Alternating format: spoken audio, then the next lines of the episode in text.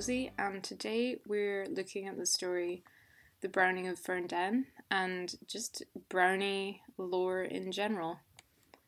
And we get into a lot of things. We get we get into kind of um, cute little stories and a bit about Tolkien and a bit about Harry Potter and It Also- feels like a kind of trivia episode, basically. yeah, bit of trivia, bit of human sacrifice, bit of meaning of life. Mhm. and um, this week's story is um, an Elizabeth Grierson version. So credit to her. Been dead a long time, but credit to her.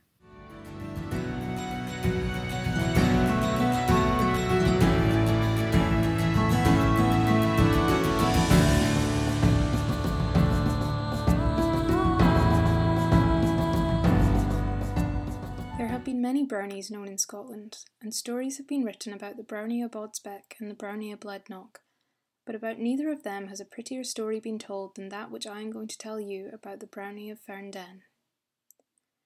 Now, Fernden was a farmhouse, which got its name from the glen, or den, on the edge of which it stood, and through which anyone who wished to reach the dwelling had to pass.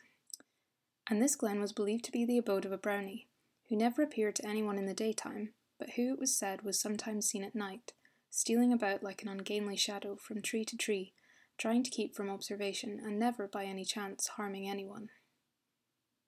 Indeed, like all brownies that are properly treated and let alone, so far was he from harming anyone that he was always on the lookout to do a good turn to those who needed his assistance. The farmer often said that he did not know what he would do without him, for if there was any work to be finished in a hurry on the farm, urn to thrash or winnow or to tie up into bags, turnips to cut, clothes to wash, a kirn to be kirned, a garden to be weeded. All that the farmer and his wife had to do was leave the door of the barn or the turnip shed or the milk house open when they went to bed, and put down a bowl of new milk on the doorstep for the brownies' supper. And when they woke the next morning, the bowl would be empty, and the job finished better than if it had been done by mortal hands. In spite of all this, however, which might have proved to them how gentle and kindly the creature really was, everyone about the place was afraid of him, and would rather go a couple of miles round about in the dark when they were coming home from kirk market than pass through the glen and run the risk of catching a glimpse of him. I said that they were all afraid of him, but that was not true, for the farmer's wife was so good and gentle that she was not afraid of anything on God's earth. And when the brownie's supper had to be left outside, she always filled his bowl with the richest milk and added a good spoonful of cream to it. For, said she, he works so hard for us and asks no wages, he well deserves the very best meal that we can give him. One night this gentle lady was taken very ill, and everyone was afraid that she was going to die. Of course, her husband was greatly distressed, and so were her servants, for she had been such a good mistress to them that they loved her as if she had been their mother. But they were all young, and none of them knew very much about illness, and everyone agreed that it would be better to send for an old woman who lived about seven miles away on the other side of the river, who was known to be a very skilful nurse. But who was to go? That was the question. For it was black midnight, and the way to the old woman's house lay straight through the glen, and whoever travelled that road ran the risk of meeting the dreaded brownie. The farmer would have gone only too willingly, but he dare not leave his wife alone, and the servants stood in groups about the kitchen, each one telling the other that he ought to go, yet no one offering to do it themselves. Little did they think that the cause of all their terror, a queer, wee, misshapen little man, all covered with hair, with a long beard, red rimmed eyes, broad, flat feet just like the feet of a puddock, and enormous long arms that touched the ground, even when he stood upright, was within a yard or two of them, listening to their talk with an anxious face behind the kitchen door. For he had come up as usual from his hiding place in the glen to see if there was any work for him to do, and to look for his bowl of milk. And he had seen from the open door and lit up windows that there was something wrong inside the farmhouse, which at that hour was wont to be dark and still and silent. And he had crept into the entry to try and find out what the matter was. When he gathered from the servants' talk that the mistress, whom he loved so dearly and who had been so kind to him, was ill, his heart sank within him, and when he heard that the silly servants were so taken up with their own fears that they dared not set out to fetch a nurse for her, his contempt and anger knew no bounds. Fools, idiots, dolts, he muttered to himself, stamping his queer, misshapen feet on the floor. They speak as if a body were ready to take a bite off them as soon as ever he met them. If they only knew the bother it gives me to keep out of their road, they wouldn't be so silly. But by my troth, if they go on like this, the bonny lady will die amongst their fingers. So it strikes me that Brownie must e'en gang himself. So saying, he reached up his hand and took down a dark cloak which belonged to the farmer, which was hanging on a peg on the wall, and throwing it over his head and shoulders, or as somewhat to hide his ungainly form, he hurried away to the stable and saddled and bridled the fleetest footed horse that stood there. When the last buckle was fastened, he led it to the door and scrambled on its back. Now, if ever thou travellest fleetly, travel fleetly now, he said. And it was as if the creature understood him, for it gave a little whinny and pricked up its ears. Then it darted out into the darkness like an arrow from the bow. In less time than the distance had ever been ridden in before, the brownie drew rein at the old woman's cottage. She was in bed fast asleep, but he rapped sharply on the window, and when she rose and put her old face, framed in its white mutch, close to the pane to ask who was there, he bent forward and told her his errand. Thou must come with me, good wife, and that quickly, he commanded in his deep, harsh voice. If the Lady of Fernden's life is to be saved, for there is no one to nurse her up by at the farm there, save a lot of empty headed servant wenches. But how am I to get there? Have they sent a cart for me? asked the old woman anxiously, for as far as she could see there was nothing at the door save a horse and its rider. No, they have sent no cart, replied the brownie shortly, so you must climb up behind me on the saddle and hang on tight to my waist, and I'll promise to land you at Fernden safe and sound. His voice was so masterful that the old woman dare not refuse to do as she was bid. Besides, she had often ridden pillion wise when she was a lassie, so she made haste to dress herself, and when she was ready she unlocked her door, and mounting the louping on stane that stood beside it, she was soon seated behind the dark cloaked stranger, with her arms clasped tightly around him. Not a word was spoken till they approached the dreaded glen. Then the old woman felt her courage giving way. Do you think that there will be any chance of meeting the brownie? she asked timidly. I would fain not run the risk, for folk say he is an unchancy creature. Her companion gave a curious laugh. Keep up your heart and dinna talk havers, he said, for I promise you you'll see naught uglier this night than the man whom you ride behind. Oh, then I'm fine and safe, replied the old woman with a sigh of relief. For although I haven't seen your face, I warrant ye are a true man, for the care you've taken of a poor old woman. She relapsed into silence again till the glen was past and the good horse had turned into the farmyard. Then the horseman slid to the ground and, turning round, lifted her carefully down in his long, strong arms. As he did so, the cloak slipped off him, revealing his short, broad body and his misshapen limbs. In all the world, what kind of man are you? she asked, peering into his face in the grey morning light, which was just dawning. What makes your eyes so big? And what have you done to your feet? They're more like a puttock's webs than aught else. The queer little man laughed again. I've wandered many a mile in my time without a horse to help me, and I've heard it said that our much walking makes the feet unshapely, he replied. But waste no time in talking, good dame. Go thy way into the house, and hark ye, if anyone asks thee who brought thee hither so quickly, tell them that there was a lack of men, so thou hadst e'en to be content to ride behind the brownie o' Fernden.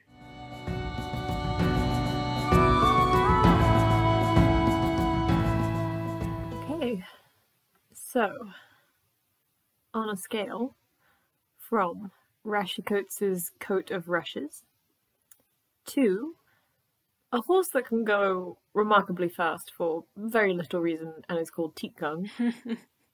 How do you feel?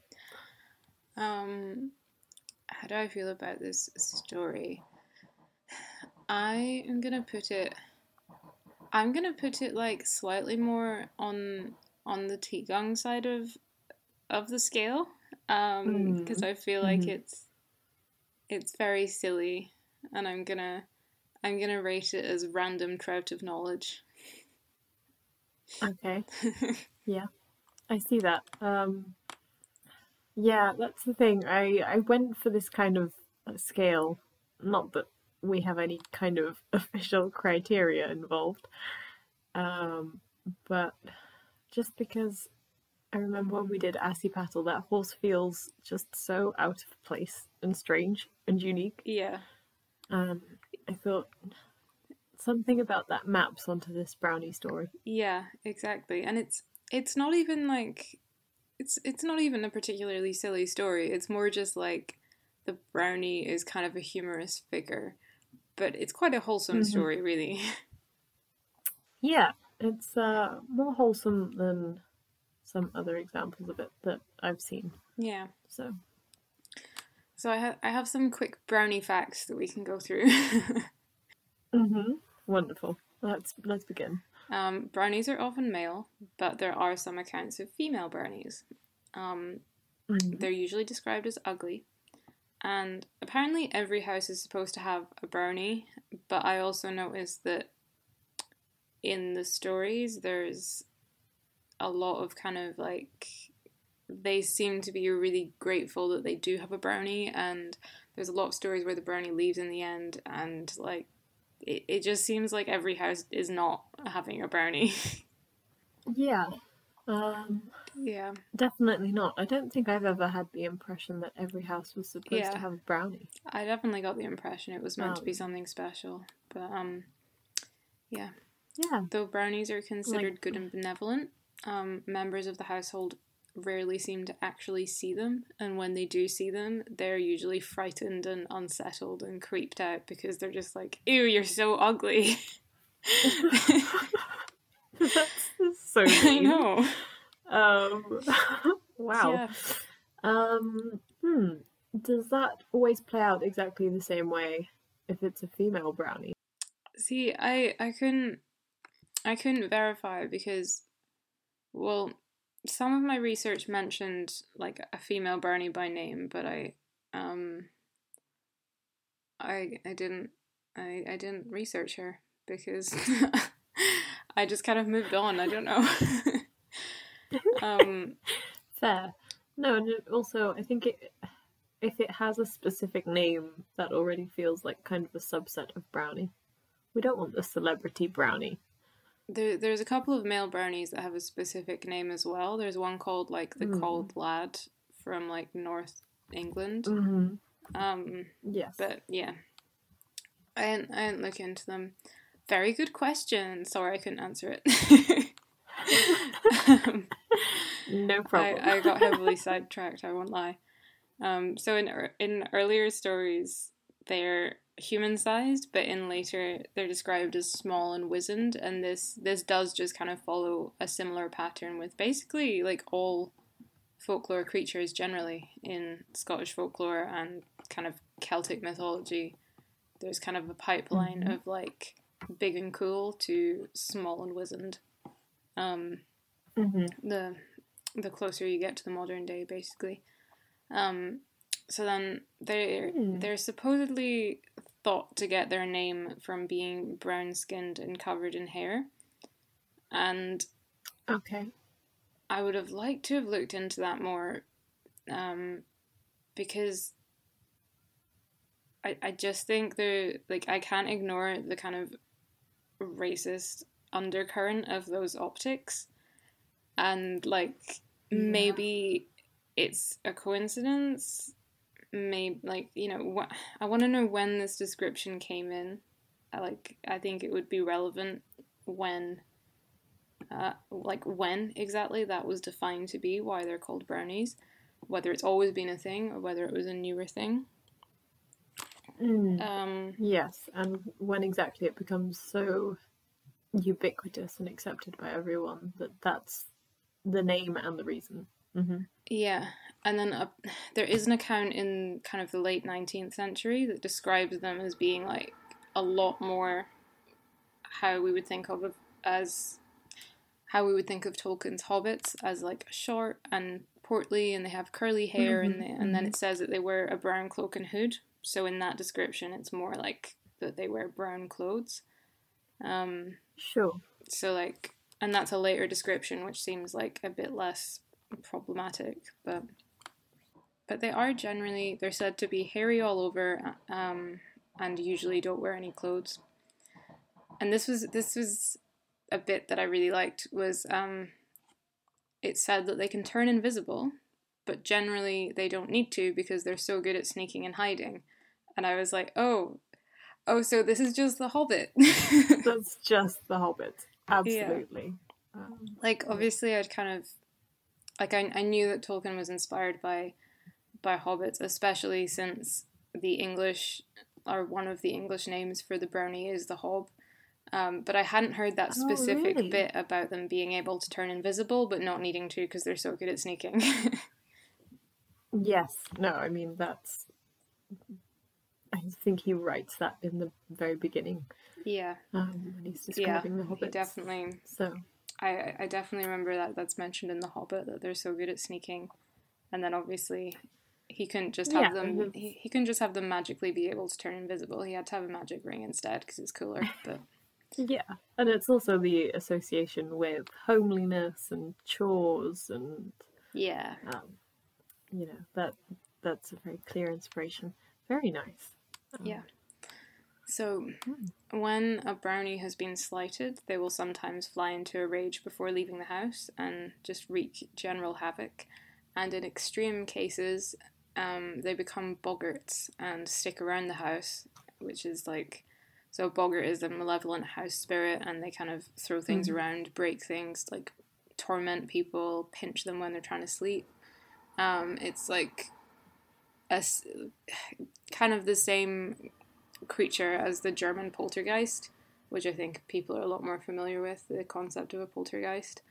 Um, And the word boggart is where we get words like the boogeyman or the bogeyman, and Mhm. tangentially, slightly, um, the Scots word for a scarecrow is tatty bogle. So same same root again. It basically means Oh. like potato scare scary thingy. I guess I don't Yeah. know.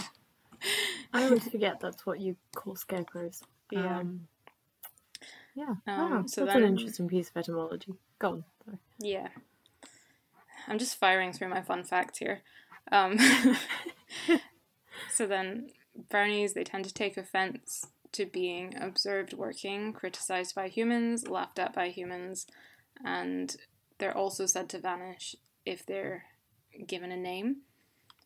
But then the Mhm. most common thing is they vanish if you give them clothes, and this is sometimes seen as like the ultimate offense to give them clothes, or it's kind of portrayed as if now they have clothes, they consider themselves too grand and important to do housework. Um, but either way, you lose them forever if you give them clothes. And I think I think we can all guess that J.K. Rowling's house elves are drawn from from this tradition. Yes, I was going to say very hard to get away from all of the overlap with house elves as well. Yeah. So that's the end of my fun brownie facts. Oh, okay. Very nice. Um, yes, uh, it did come up a few times in my research this idea of them being given clothes as the kind of the way to lose your brownie.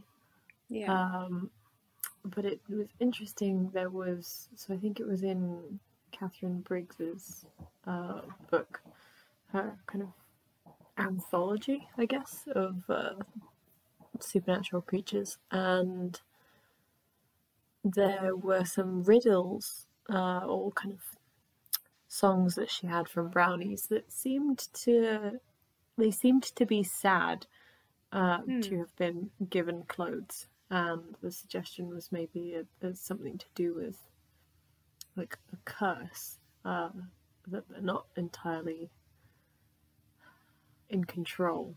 Um, Mm.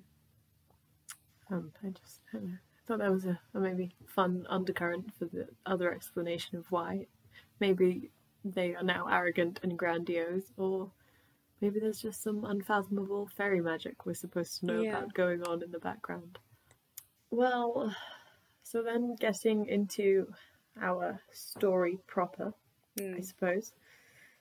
Uh, one thing that bothered me almost immediately reading it was that, um, and I guess it comes up again in your trivia.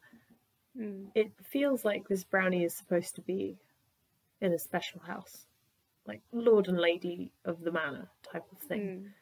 Mm. Um, and again, house elf parallels and whatever. But the way it's described in our tale is, oh, it's it's just a farmhouse. It's just a farmer and his wife. It, like Yeah. there's there's no suggestion of them being particularly wealthy or socially important or whatever. But then they also have servants and they also have don't, a large enough estate to need the help of a brownie and I don't know. To me that doesn't make much sense. Uh, and in other brownie versions that I've heard, it very much is a nobleman and his wife, or the daughter of the nobleman who gets ill and he has to go off for a midwife because it, I mean, it's the same story basically that Yeah. this woman is nice to him, so he runs off to get a Yeah. midwife who's terrified of him. And Yeah, and that is Um, that is the thing. It's like I read that it was kind of considered specifically the brownie's job to get the midwife. So Hmm. I thought it was kind of it was almost as if this story had had this, but then it was it couldn't be the midwife because then it would never be in question that it was the brownie's job to get it or something. Yeah, I feel like something about this story is strange and has lost Yeah. its way a bit compared to the other examples that we have. Yeah. Um, so, actually, on our website, and I remember because this was one of the first few illustrations that Lindley did actually, Hmm. we have the brownie's coat. Um, and and again, it's this fuller tale where hmm it's the nobleman's wife, and there's a servant who's supposed to be going out for the midwife, but he's slow and lazy and whatever. So the brownie goes, and then the brownie beats up the servant and that's the note that the tale ends on. Um, Gee, thanks. yeah, which. Uh, whew. yeah. it makes the brownies seem a lot less friendly by nature. Um, Yeah. If they're just going to beat up lazy servants. Yeah. Um, I suppose yeah, thoughts, feelings? I suppose with this story, in the sense of them having servants and but then it's supposed to be a farmer and his wife, it could be you know, coming from that kind of time period where if you weren't living in poverty, it was kind of normal to hire like a young unmarried girl to come and help you keep house or something. It could Mhm. be that kind of thing, or it could be more like if it's a farm, it might be to do with like, oh, they hire young unmarried girls to help in the house, and they hire they like hire young boys to help on the farm, like young farm hands and whatever. That's, I think Yeah. that's a thing. It might be meant to more come off like that as opposed to having servants and being wealthy, but yeah, it does. It reads weirdly. Yeah, and especially that the old woman is just a nurse. There's, there's nothing nothing specific. It's just it's just medicine. yeah, It's almost always a midwife in fairy Yeah. tales. it it um, just it seems like she's supposed to be the midwife, in the sense Yeah. that she's she's kind of that old woman figure who um delivers all the babies in the area and also lays people out for funerals and just does everything of that sort. Yeah, and I imagine again we'll circle back to this later, but it ties into a very nice dichotomy that you have that fairies sometimes are thought to be spirits of the dead, and then you juxtapose that with the midwife, and it's a horse ride through nighttime, and you get this whole idea of transition and tension and Yeah. uh, the potential death of the mother opposed to the birth of the newborn and you know there's just a lot of immediate very nice symbolism that you have in the background of the story if it's a midwife and then the story just doesn't go for that. Hmm. Um, Yeah. so you know, fair enough. To each their own. Gotta say, I think I prefer the fuller version of the brownies Yeah. coat and I the ones of think- Katharine I think the midwife was the right choice. Um, Gotta say, yeah. I mean, no offense to like generations of storytellers, but yeah. Um, when you all sat down and wrote this, um, Mhm. then you should have made it a midwife in this particular retelling. Mhm. It's always the best story. Um, there's just storytelling choices that you can make that just make things a lot richer. And I think the Yeah. midwife is one of those choices. I think so, and I, I think it explains why it so specifically has to be her. Um, because if you genuinely just needed a nurse, probably a lot of people would have some ideas about basic herbs in that kind of community area. Yeah. Not only one person would have that knowledge, Yeah. but the specialist and crisis knowledge, yeah, that would be conserved. Um, Yeah. it- I don't know. And what what is the farmer's wife dying of? What's happening to her? Why? Yeah.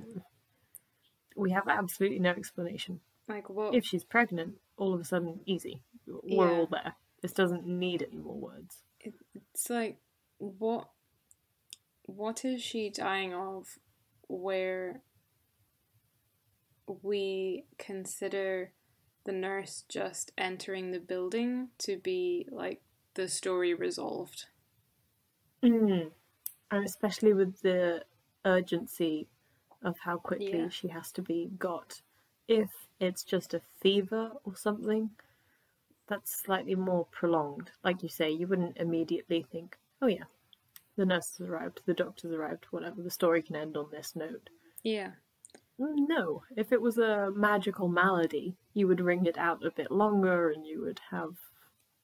Oh, now the husband has to go and fulfill a quest for the magical water of healing or whatever. yeah. You could extend it. Um, you could make it a curse. Now the farmer actually has to go off and kill a witch or something, you know? It, it only it makes the most sense for the Yeah. story to end where it does if it's a pregnancy, like you say. Yeah. I mean, what if the nurse arrives, gives her a check over, and is just like, nah, yeah, she's dying? Like, we don't know. Wow. We only know that everything's gonna be okay if it's a baby and the midwife is here now. Yeah, you. wow. Um, no, you're you're right. The because it's a bit it like we were saying, it's a slightly goofy story. hmm So the natural assumption is that everything's fine Yeah, uh, at the ending. Um, yeah. yeah, Yeah. I remember I was just- like I was read um I had this story read to me when I was a child and I just I just didn't care about anything. I was just like, yeah, it's a story about not judging people by their appearance. Done, dusted. Next story, please. amazing. Wow. what an interpretation of the brownie. Yeah. No, I it's not a bad moral. And I think generally fairy tales have a few going on yeah. that you could pick out if you want to. So when thinking about what the kind of significance of having this figure in folklore and this storytelling tradition relating to this specific thing, like thinking about what it all means and like why we tell these stories in the first place, uh, I wanted to first start off by saying start thinking about it as related to the concept of household spirits, of kind of ancestral spirits, like the Roman lares or whatever, um, the spirit of the house itself, mm. that tradition mm. in other cultures. And then I want to go straight into human sacrifice. Okay? Wow. okay. okay. Uh, whew, I'm tentatively with you. Uh, I imagine everyone else feels the same. The... Okay. Lead so, the way. So it was once believed, like, in a lot of cultures worldwide, basically, um, that it, some kind of sacrifice was necessary when you built a house. Um, so I want to go into. I just have like a quick, tiny little story that kind of summarizes it. So, um, this is set on the island of Iona, and two two saints are trying to find trying to found a monastery. So then every day when the the people building it lay the foundation stones, um, mm. you know they put them down. They're like, "Good job done." They go away. They come back in the morning, and all the work has been undone. And it just seems okay. like it just seems like the world is against this church ever going up. Um, and then one night, St. Columba hears a voice that tells him that the building won't stand until you bury a living man in its foundations. Mm-hmm. So the other saint, Saint Oran, I think um, I think that's how you say that, um, volunteers to be buried underneath the church. So they they dig a pit and they lay him down in the pit and they pile the stones over his body and the church rises up above him.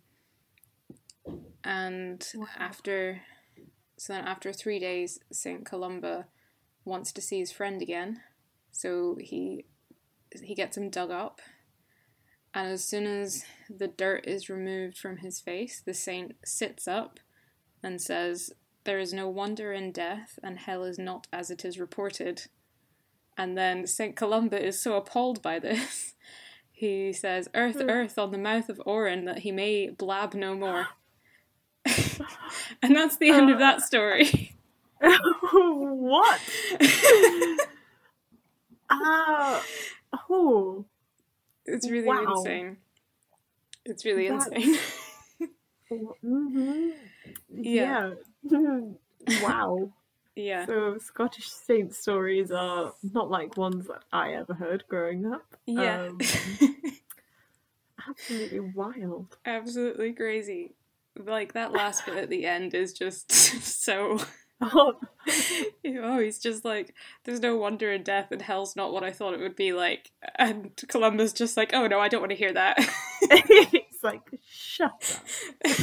Uh, you are no longer welcome here, actually. Thank you. Uh, you can go. Yeah. Wow. So, so um, what's this that about? Does not feel very saintly. But okay, yeah, go on. It's just what what is this about, and why am I relating it to brownies? Um, Please. So, building a structure was kind of considered an affront to the land and the deities of the land and to nature and that sort of thing. So mm-hmm. it was considered, or the stories that we have suggest that it was considered um, that you had to sacrifice someone to appease the spirits of the land so that your house wouldn't fall down.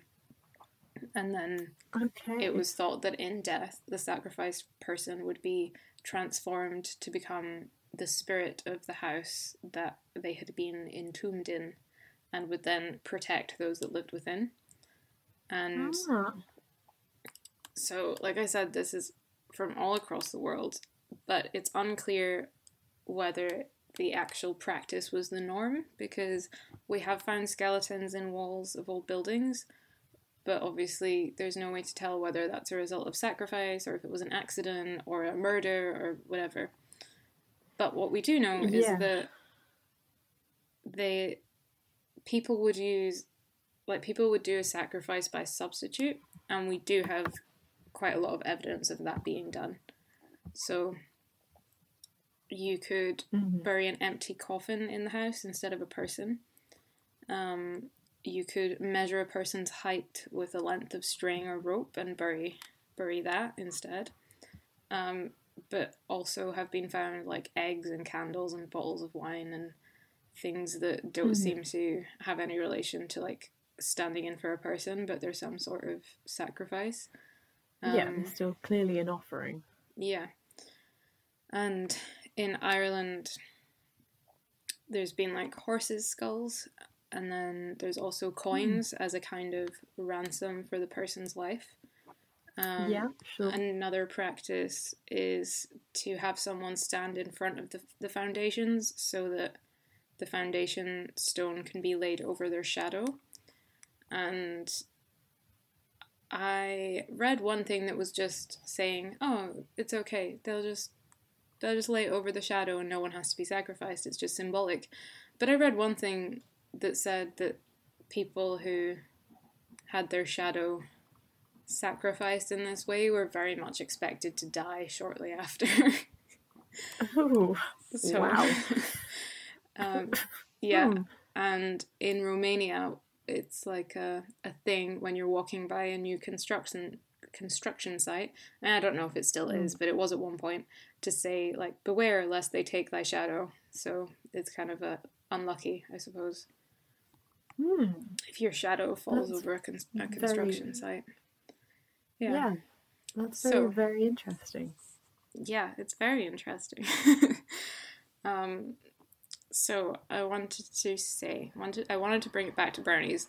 So You did. some people are arguing that the kind of modern or the later kind of spiritual successor to this idea of human sacrifice and household spirits are like stories of haunted houses. Um, Hmm.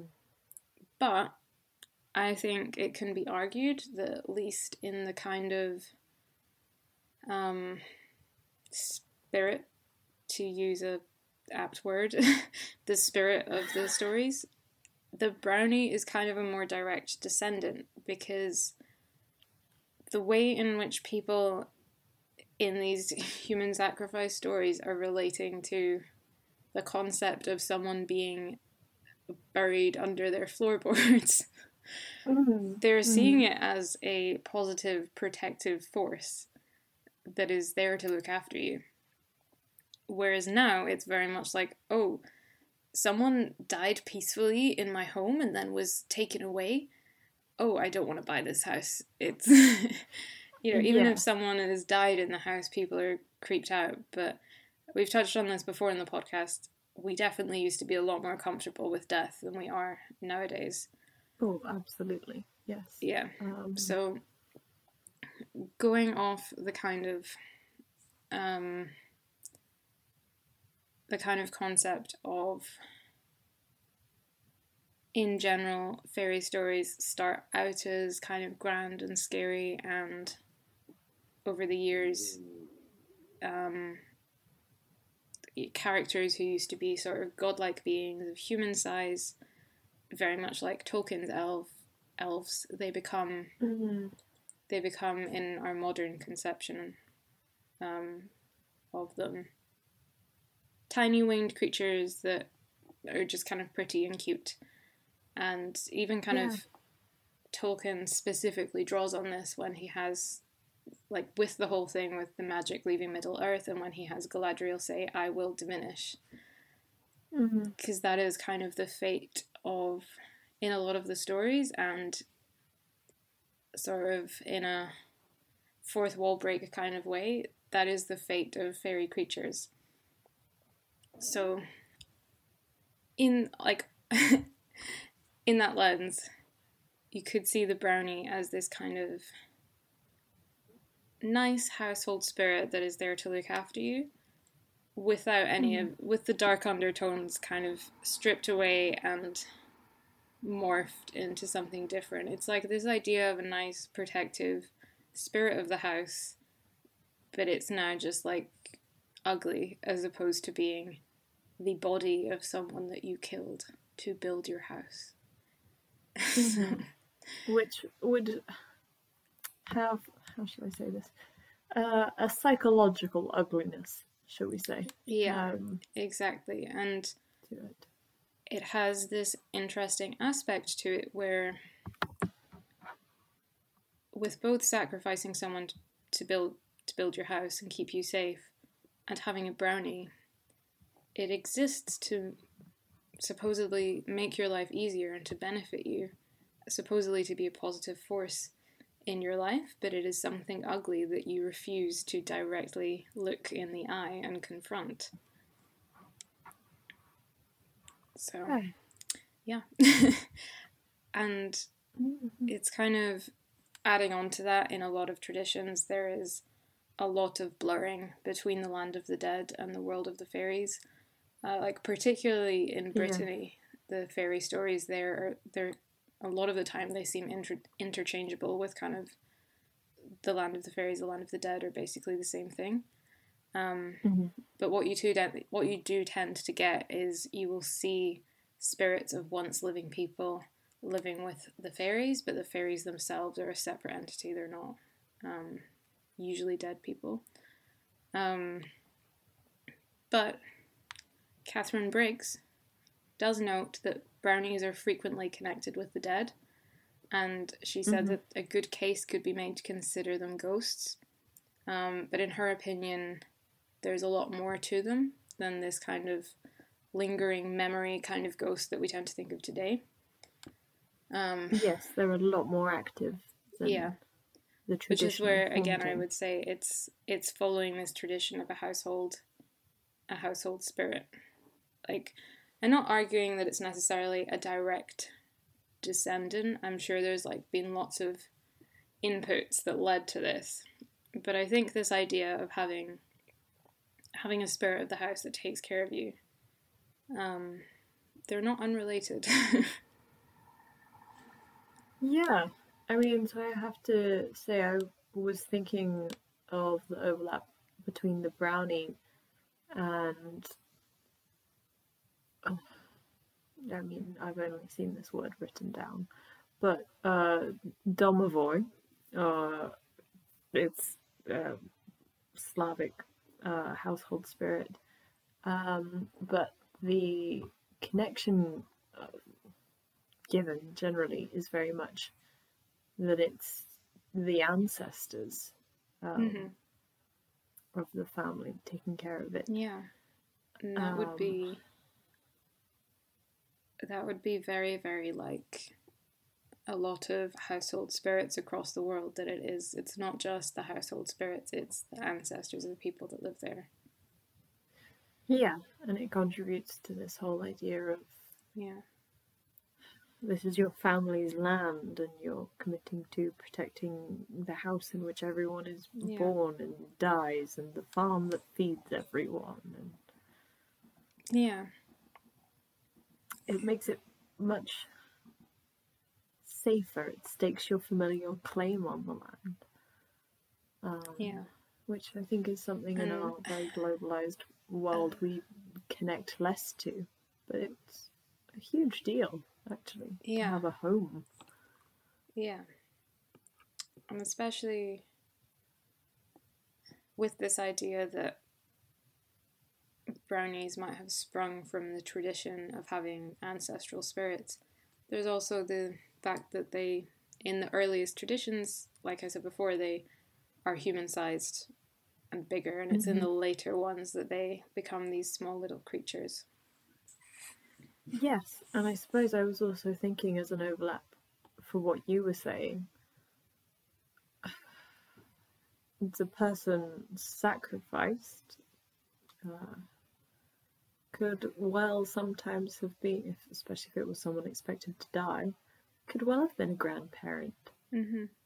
Um, Yeah. you know, it could all be overlapping with the same idea, I guess, of Yeah. ancestral worship and being able to rely on your older kin in a very niche and uh, non standard way. Mm-hmm. Uh, it is also certainly a very old tradition and as a result very very layered there's lots of different ways you can interpret it and what Mhm. i find quite contradictory to the theory that it's like related to household spirits not that it has to be one or the other, I think it can be both. But what I find contradictory is the fact that in a lot of stories, the brownies are noted as having a dwelling place that's outside of the home. They have a cave, Yes. or they have a glen, or a den, or a valley. They have somewhere that they live in nature that is apart from the home. And my take on this kind of side of the story is that brownies perhaps represent this kind of harmony between the constructed world and the natural world. In a way that I could tie back to the kind of reason that people did human sacrifices anyway because there was this unease about building in the natural landscape and mm-hmm. the human sacrifice was supposed to make that better. And I think I I think I'd convinced myself the, that these were two different interpretations, but I think they're actually the same interpretation because I think there's a read where the brownie is filling the same role, where there is a story of harmony between the two worlds, where other stories about fairy creatures and nature spirits, they usually go quite hard on the clash between the two worlds and between humanity and mm-hmm. fairies mm-hmm. and it's about kind of our struggle with forces that are greater than us and the fear and the guilt. Whereas the brownie is coming from its place in nature. It's crossing into the domestic landscape. And it's it's just traversing the boundary back and forth every day just doing mundane tasks. So it's almost like this is a mm-hmm. comforting fantasy of humanity's relationship with nature done well. It's held in a perfect balance. But you Hmm, also it's, have it's the ideal as opposed to Yeah. the negative stories that we have exactly. highlighting what happens when things But you also wrong. have Hmm. the aspect of it being an incredibly delicate balance. You know, you like one wrong word or one wrong act, and that relationship is lost forever. The brownie's gone. Yeah. Or worst comes to worst, you can manipulate it into a boggart. hmm Um, hmm, And circling that's back to the idea.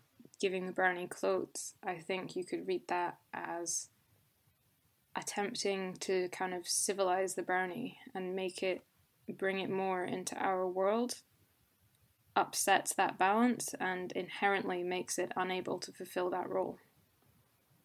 Yes, you're trying to stake too much of a human claim on something that is not human and doesn't want it.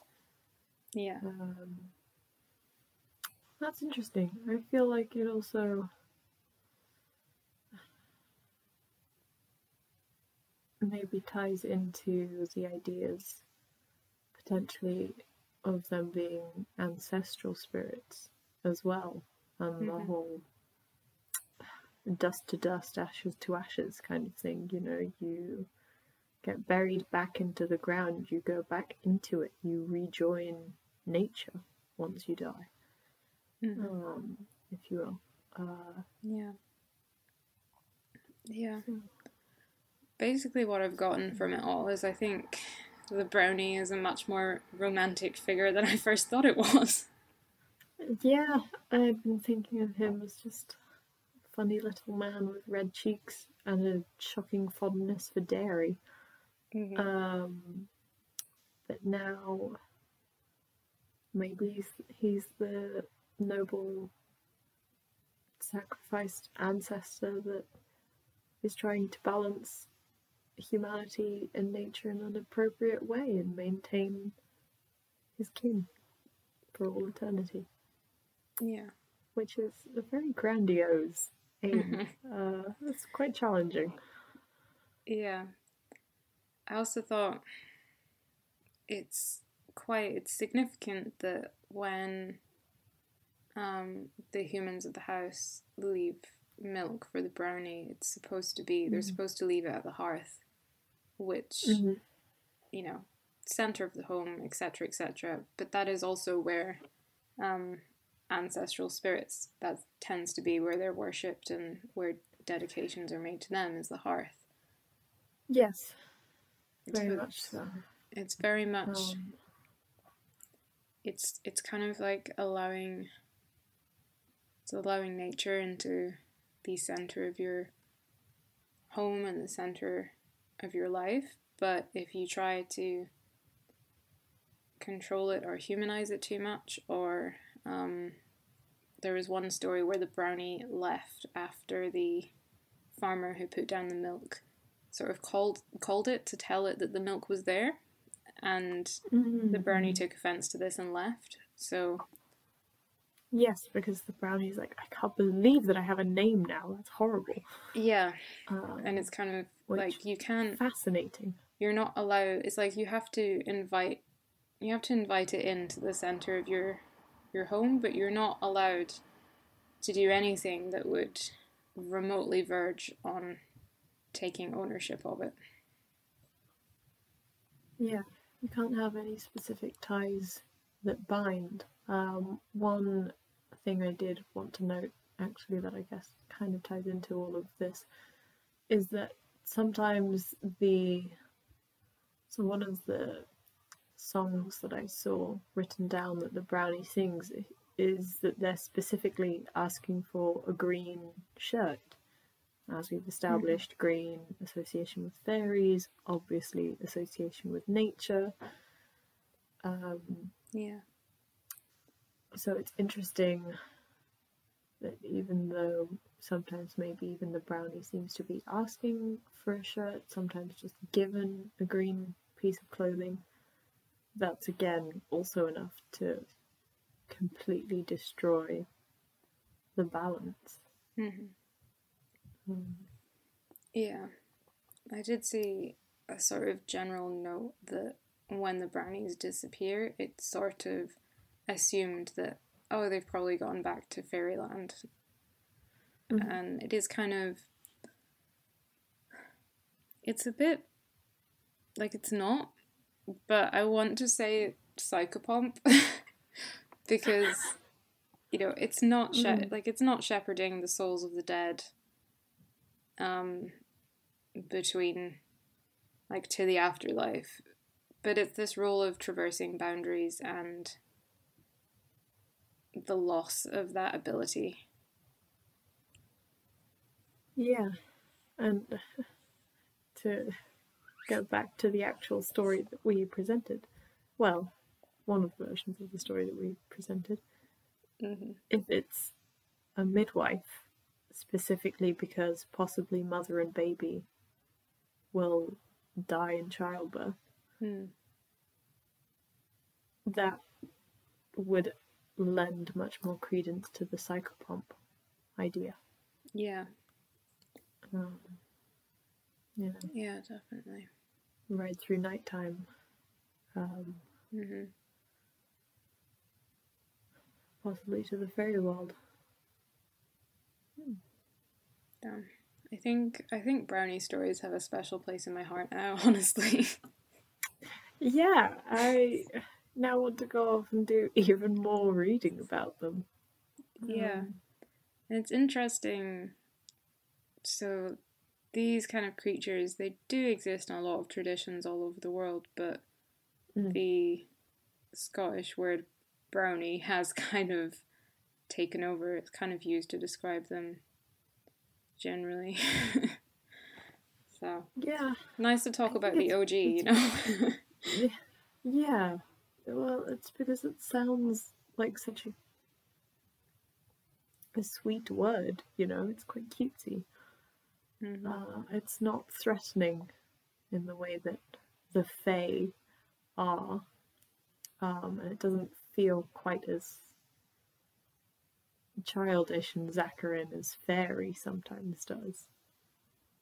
It's a really interesting figure, and I I really respect the brownie for having the attitude of, you know, you can, I can help you. We can work together. We can have a nice relationship, but I have my limits. And if you do something wrong, it's just over. Like, sorry, no, uh, It's just n- no toxicity in my life. wow. Um, maybe we should all be inspired by the brownie. hmm Have strong boundaries. It'd be nice. Take all of the dairy you can get. Yeah. Uh, and also just absolutely refuse to be domesticated in any way. Remain feral. Remain feral and in goblin mode. I think that's what we're saying. That's the takeaway. And also that maybe we should all go and read more about where on earth brownies come from and what they mean. Because I think we've just created so many more questions Yeah. than answers. Which we sometimes do, but I think rarely to this extent. Yeah, yeah, it was pretty. I I was having this feeling because, you know, the, my the idea about it being connected to these human sacrifices it popped into my head. I had enough Mm. time to sort of do the research to Mm. formulate um, the theory and the thought process, and not not really enough to to just delve even deeper. like there, there is so much more. You can tell there's so much more. Yeah. Oh yeah, no. There's lots going on, but the personally I'm a big fan. I think it's a great theory and uh, I'm gonna think of brownies, like we said, in a much more romanticized fashion now than I would have done before. Yeah. I didn't know I could feel so emotional about uh, like a a tiny hairy creature that has frog feet, but Uh, you know, the wonders of folklore. yeah. Thanks for listening to this episode of the Folklore Scotland podcast. We'll be back every week with more folkloric content from stories to analysis. The podcast is brought to you by Folklore Scotland, the charity that tells the tales of the past with the technology of today. Our aim is to make the compiling and sharing of folktales accessible through digital streams. If you'd like to become a voluntary contributor or would like to get in touch, send us an email at info at folklorescotland.com. You can also check out all of our social media links in the show notes. If you would like to support the work we do, we have now launched a Ko-fi page where you can make a small contribution that will go a long way in helping us carry out the work we do. Thanks for listening, and we'll see you next time.